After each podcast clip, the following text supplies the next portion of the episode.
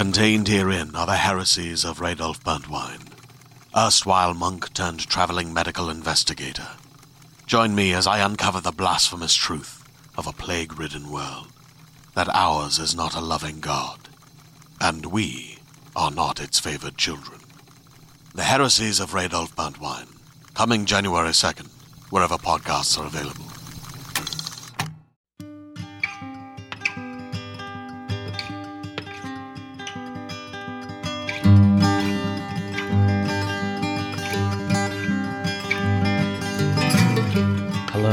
Welcome to the Drabblecast, episode 173. The Drabblecast is a weekly flash fiction podcast magazine that brings strange stories by strange authors to strange listeners, such as yourself. I'm your host, Norm Sherman. Got a story this week that's to rock your socks off, Seattle grunge style. But first, a drabble. Drabbles are stories exactly 100 words. Send yours into drabblecast at yahoo.com. This week's drabble is Sunday Go to Sockin' by Vela Damon. Vela lives in Texas, but she doesn't have a horse or a cowboy hat. She looks terrible in hats, and a horse probably wouldn't be too comfortable crammed into the garage with all the holiday decorations and half finished projects. She hasn't won any impressive awards or unimpressive awards, but her short stories have appeared in Toasted Cheese, Thrillers, Killers, and Chillers, and Daily Love.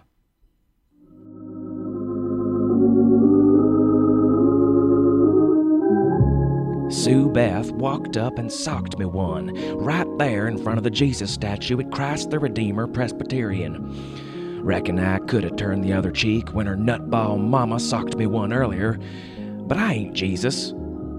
Her mama's cheek got turned instead, with my fist.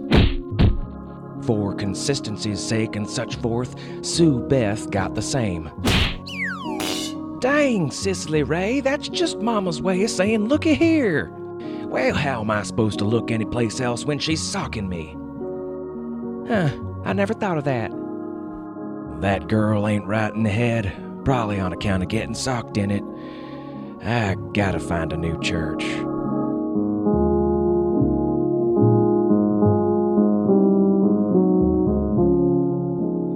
Our feature story this week is Go Beep by Aliya Whiteley.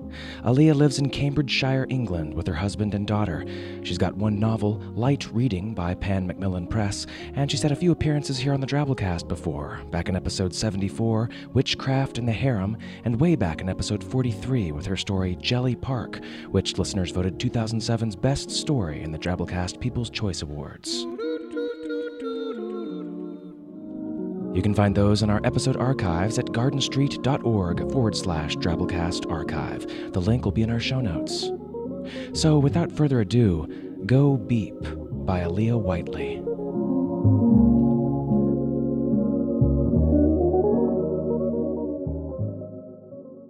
I'm a fan of Nirvana. I mean, I'm a fan of the band, rather than a fan of the concept. Although, hey, what's not to like about the idea of being no longer subject to torture over the fires of greed, hatred, and delusion? Free from all suffering. Yeah, that sounds pretty good.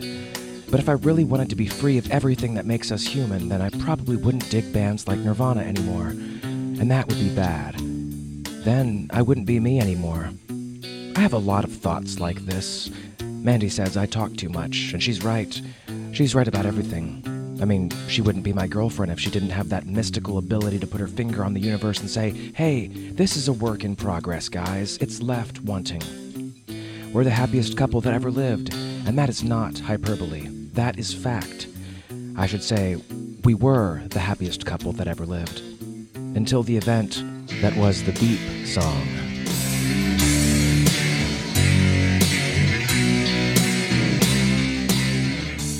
It started on a Sunday morning. It always felt to me like nothing could ever go wrong then. Your parents go out for a walk, there's some old film on TV set in a time before people started shouting at each other as the usual means of communication, and although nobody worships anything anymore, there's that churchy feel to the street if you sit out on the porch. Mandy was meant to be coming over, and I was waiting for her, listening to the sprinklers hiss and getting the occasional hit of the sweet smell of barbecue chicken from number 48.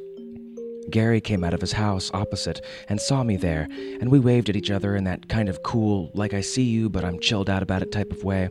And he wandered over and asked if I wanted to jam for a while, and I said yes. Gary and I are in a band. We're called Lexington Air Disaster. We thought we needed more people for a band, so for a long time we would always say we were looking for a bass player, but a bass player never turned up. And then we found out about the White Stripes, so now Gary plays bongos and I play lead guitar and sing. I don't have a good voice, but hey, the world is full of good voices, and I'm offering a different kind of experience, you know? The kind where it's not Whitney or Britney or crap like that. You can experience real pain from my voice. My mom told me that. So, anyways, we were working on our new song, Black Smut, when Mandy came by on her bike, with her skirt blowing up in the wind and her hair all gelled back, looking awesome. And she said to us, Have you guys heard it? What? We said. Well, I said, because Gary doesn't really talk to Mandy because he gets too embarrassed and says dumb things, so he says it's better if he plays the strong, silent type. It's on every channel, she said. So we went inside, and the old movie that had been on the TV was gone, and instead there was this enormous pink ball on the screen against a flashing background, except it had a face, a really cute little Japanesey style happy face, the eyes all wide and blue and beautiful, and it was bouncing along to this beat, this music that really got into your head and you couldn't shake it out again. It made you want to bounce along with it and the lyrics scrolled along on the bottom of the screen, followed by a little pink ball with a happy face that bounced on the word that you were meant to sing in every line. And that word was beep.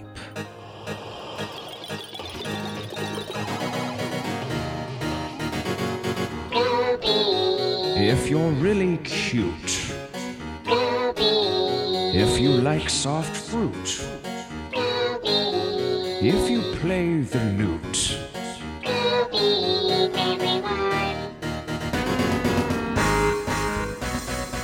I dragged my eyes off the screen and saw Mandy and Gary both mouthing along, shrugging their shoulders and nodding their heads. I figured it was only a matter of time before they started bouncing, too. The next verse was even more catchy. I felt tiny bubbles rise up inside me, pink, glorious happiness growing and growing, and I wanted to beep too.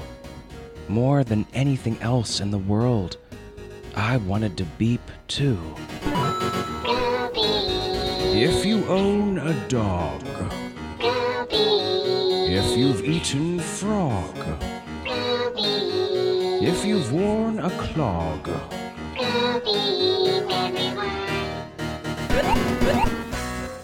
and that's when it hit me. The beep song wasn't a good thing.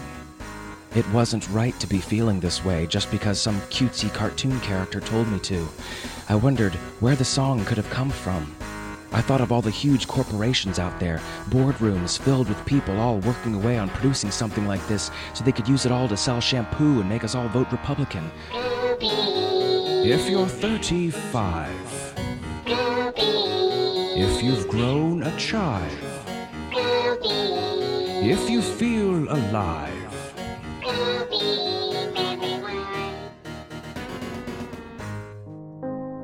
and I knew then that it was the most evil song I had ever heard. And I've listened to Led Zeppelin albums backwards. I mean, I'm no stranger to musical evil, but this beat everything else hands down. It came direct from Satan, this feeling of bouncy, beepy happiness. It was not the way the world was meant to be. It was the hardest thing I've ever done, but I turned off the television. Hey! said Gary and Mandy at the same time. Mandy even tried to get the remote off me, but I pushed her back and told them that we were witnessing the beginning of mind control by the governments or the corporations or by aliens. I didn't know. But we had to fight back. We had to stay away from the television and the web and the radio. We couldn't take the chance that we'd lose our minds to the beep. So we sat in the house instead. There wasn't a lot to say after the first half hour. Have you ever sat with friends in total silence? I mean, no tunes, no background noise at all? Pretty soon it becomes hard to even swallow without it sounding like a gunshot. My parents never came back from their walk. Maybe they decided to go to the park and stay out for lunch. They did that kind of thing sometimes. But maybe not. Maybe something more sinister was happening. We had cheese sandwiches and Doritos for lunch. We cracked open some beers and lit a couple of ciggies around three. It must have been past five when we saw the first pink ball car. It drove down the road, honest to whatever deity you chose to worship, a bubble car with Go Beep written down the side in black, and the guy driving it had the scariest, emptiest smile I have ever seen in my life. He slowed down and waved at us when he saw us watching, and he was dead behind the eyes. And then he started to throw little pink bouncy balls out of the car window, and they bounced all around crazily all over the street, like an explosion in a soft play area or a cluster bomb. No word of a lie. It was deeply terrifying. I told everyone to get in the garage. No way, said Mandy. And then she said she'd had enough of fooling around and she was going out to see what the pink balls were all about. I grabbed her around the waist and got her on the floor, and Gary sat on her for a while, and that was when she got really pissed, pushed him off, and kneed us both in the privates. Before we'd recovered, she'd left. My Mandy, lost to the beep song, walking around in the pink balls, thinking everything was A OK and life was great, and I couldn't take the thought of it. I had to do something. I had to act. It was obvious. The only way to bring everybody back was through counterattack. I'd use the music.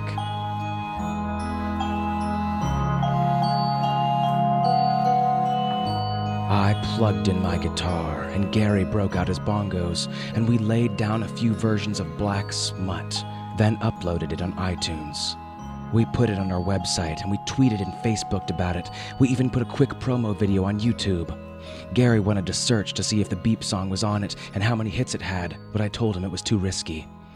After we'd done all that, we decided to go back to the house. But when we looked through the window, out along our street in the soft, fading light of the dusk, we realized just how bad it had become in just one day. Everyone was outside. I mean, everyone who lives on our street, and some people I didn't recognize. They were standing around outside with little pink balls in their hands, and I swear to God they were all singing the beep song together. If your pants are blue, if your heart is true, if a train goes choo,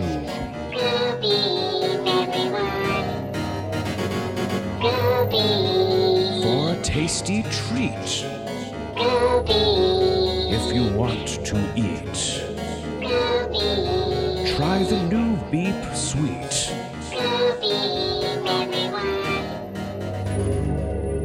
So it finally made sense. Those pink balls contained sweets. It was a new form of viral advertising, an infection, and everybody wants to get it, to feel like everyone else. And so we're all buying the product and we'll all be eating these beep sweets forever. I wonder what they taste like, said Gary. So I slapped him around a little bit, and when he came to his senses, we went up to my bedroom and wired up the big speakers, and we played our song live, down on those people, so loud that they couldn't have even heard themselves singing anymore. We played them the gloriousness that is black smut. I even improvised a few relevant verses, which I thought were kind of better than what we'd had, but that's the creative process for you.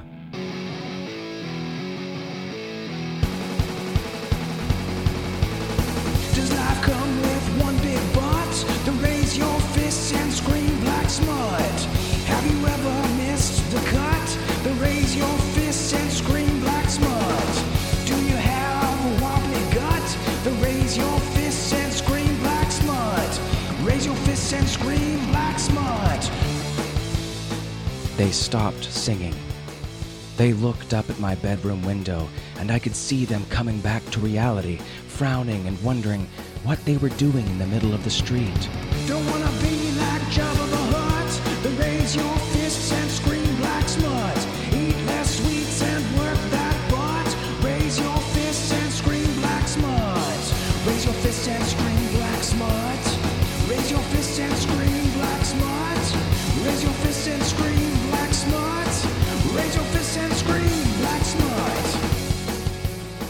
Even got the high note at the end right. By now, everybody had ditched the beep sweet bubbles and were raising their fists up to my window, just like I'd hoped. It was the best feeling in the universe. The street was back to normal, shouting and moaning and telling me to turn the goddamn volume down. I even spotted my parents in the crowd, how my dad was pulling that face he makes whenever he's grounding me. Gary and I did a high five. The street was saved, and we were all over the web, too. So it was only a matter of hours before the entire universe was saved, and we had done it all by ourselves. We were officially awesome. But in the midst of our private celebration, before my dad stormed into the bedroom and ordered Gary home and told me I wasn't getting any chicken dinner that night, my thoughts turned to Mandy. Oh, Mandy, as Barry Manilow had once said, Mandy, you gave in to the beep song. Can I ever forgive you? Of course, the answer to that question was yes. But it turns out she hasn't been so eager to forgive me, given that I wrestled her to the ground and got my best friend to sit on her. So, we're talking to each other and thinking about maybe getting some counseling. That was her idea. And we'll work through it She'll be mine again. Oh, yes, she will be mine. So this morning, I'm just sitting out on the porch before school, and the world is back to normal, and nobody even seems to remember the beep song. Maybe that's how it should be. We are meant to be miserable boys and girls. We are meant to be angry and lonely and screwed up and not popping happy little beep sweets. Remember that next time something really good happens to you. We are not living in nirvana. We are living according to the lyrics of nirvana. We like to sing along and we like to shoot our guns, but we don't know what it means. And that is as deep as I'm going to get on the subject. Oh, yeah, I saved your asses, people. I black smutted your asses out of viral marketing hell. I am a rock god. And on that note, I tell you that it is time for double math, and I urge you to be strong. Peace.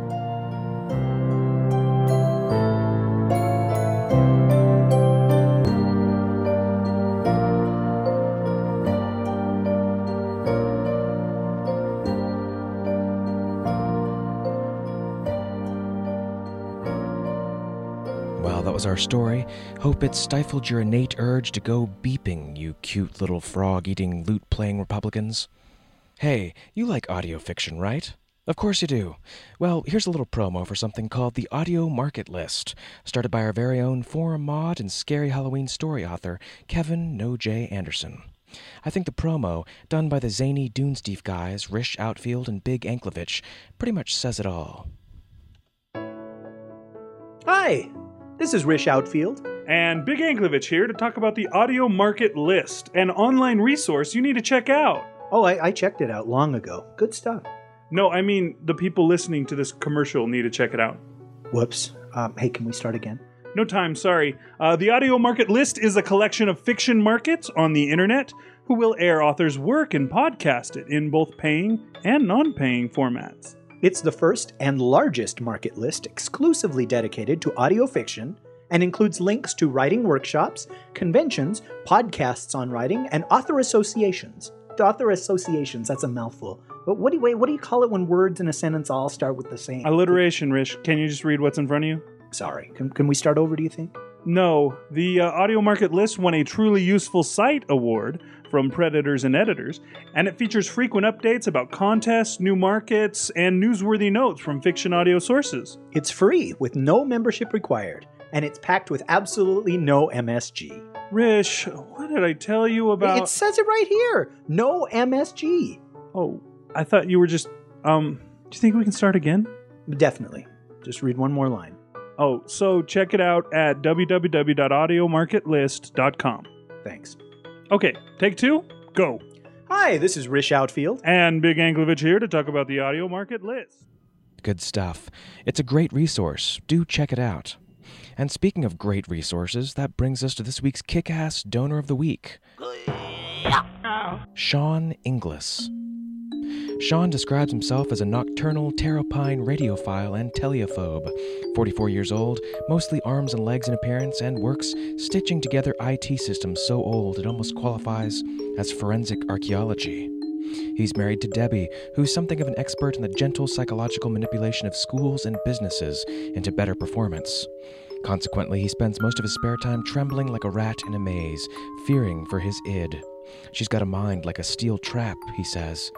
It's cute, though. They live in an old house on the highest hill in the area, swamped by moles, bats, screech owls, and according to John next door, a panther. He argues that the panther finds badgers tasty, and he's probably got a point since you never see any badgers. Hmm.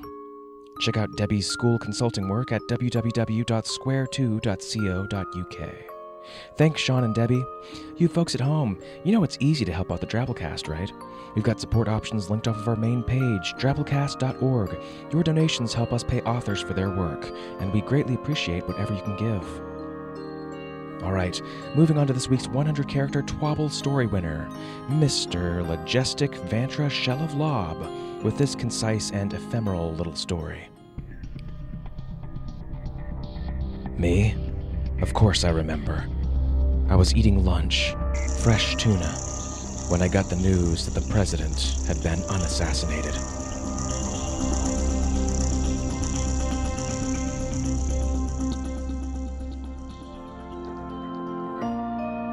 Got Twitter? Follow us at the Drabblecast.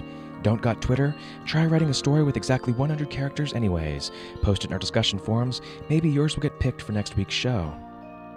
Okay, last but not least, we want to thank the person who did this week's awesome episode art. A shout out to Nirvana and Hieronymus Bosch. Lizanna Hurd.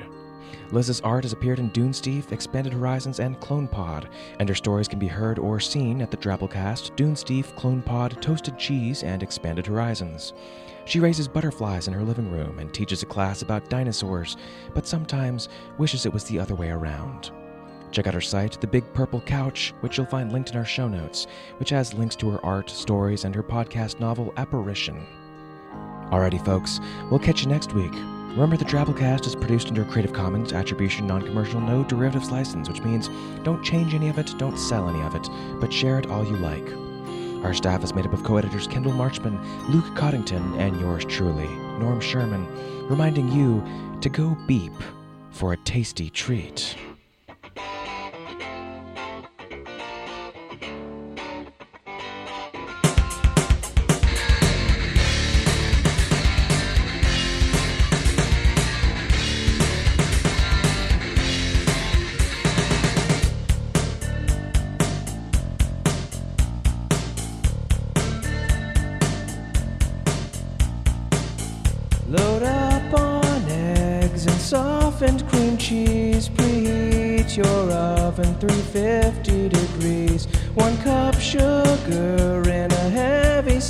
Saucepan. Take 10 egg yolks and whisk them in.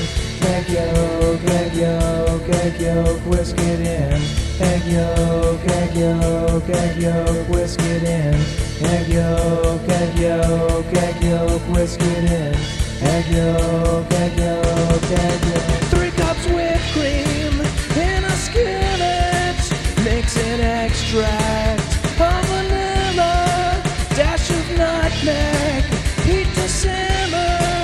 into ramekins. Strain the mixture. Gently place into the oven. Cover baked dish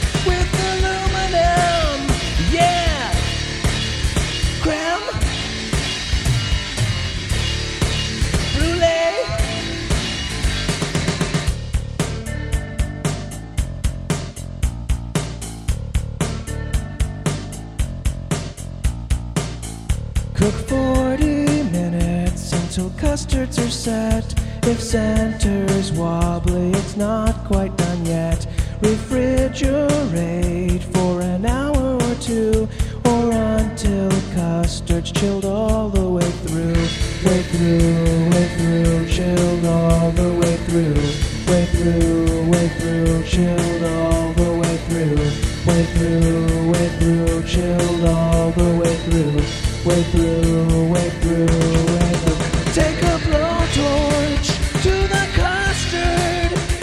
it caramelize on the surface till it's golden, brown in color, honey mustard,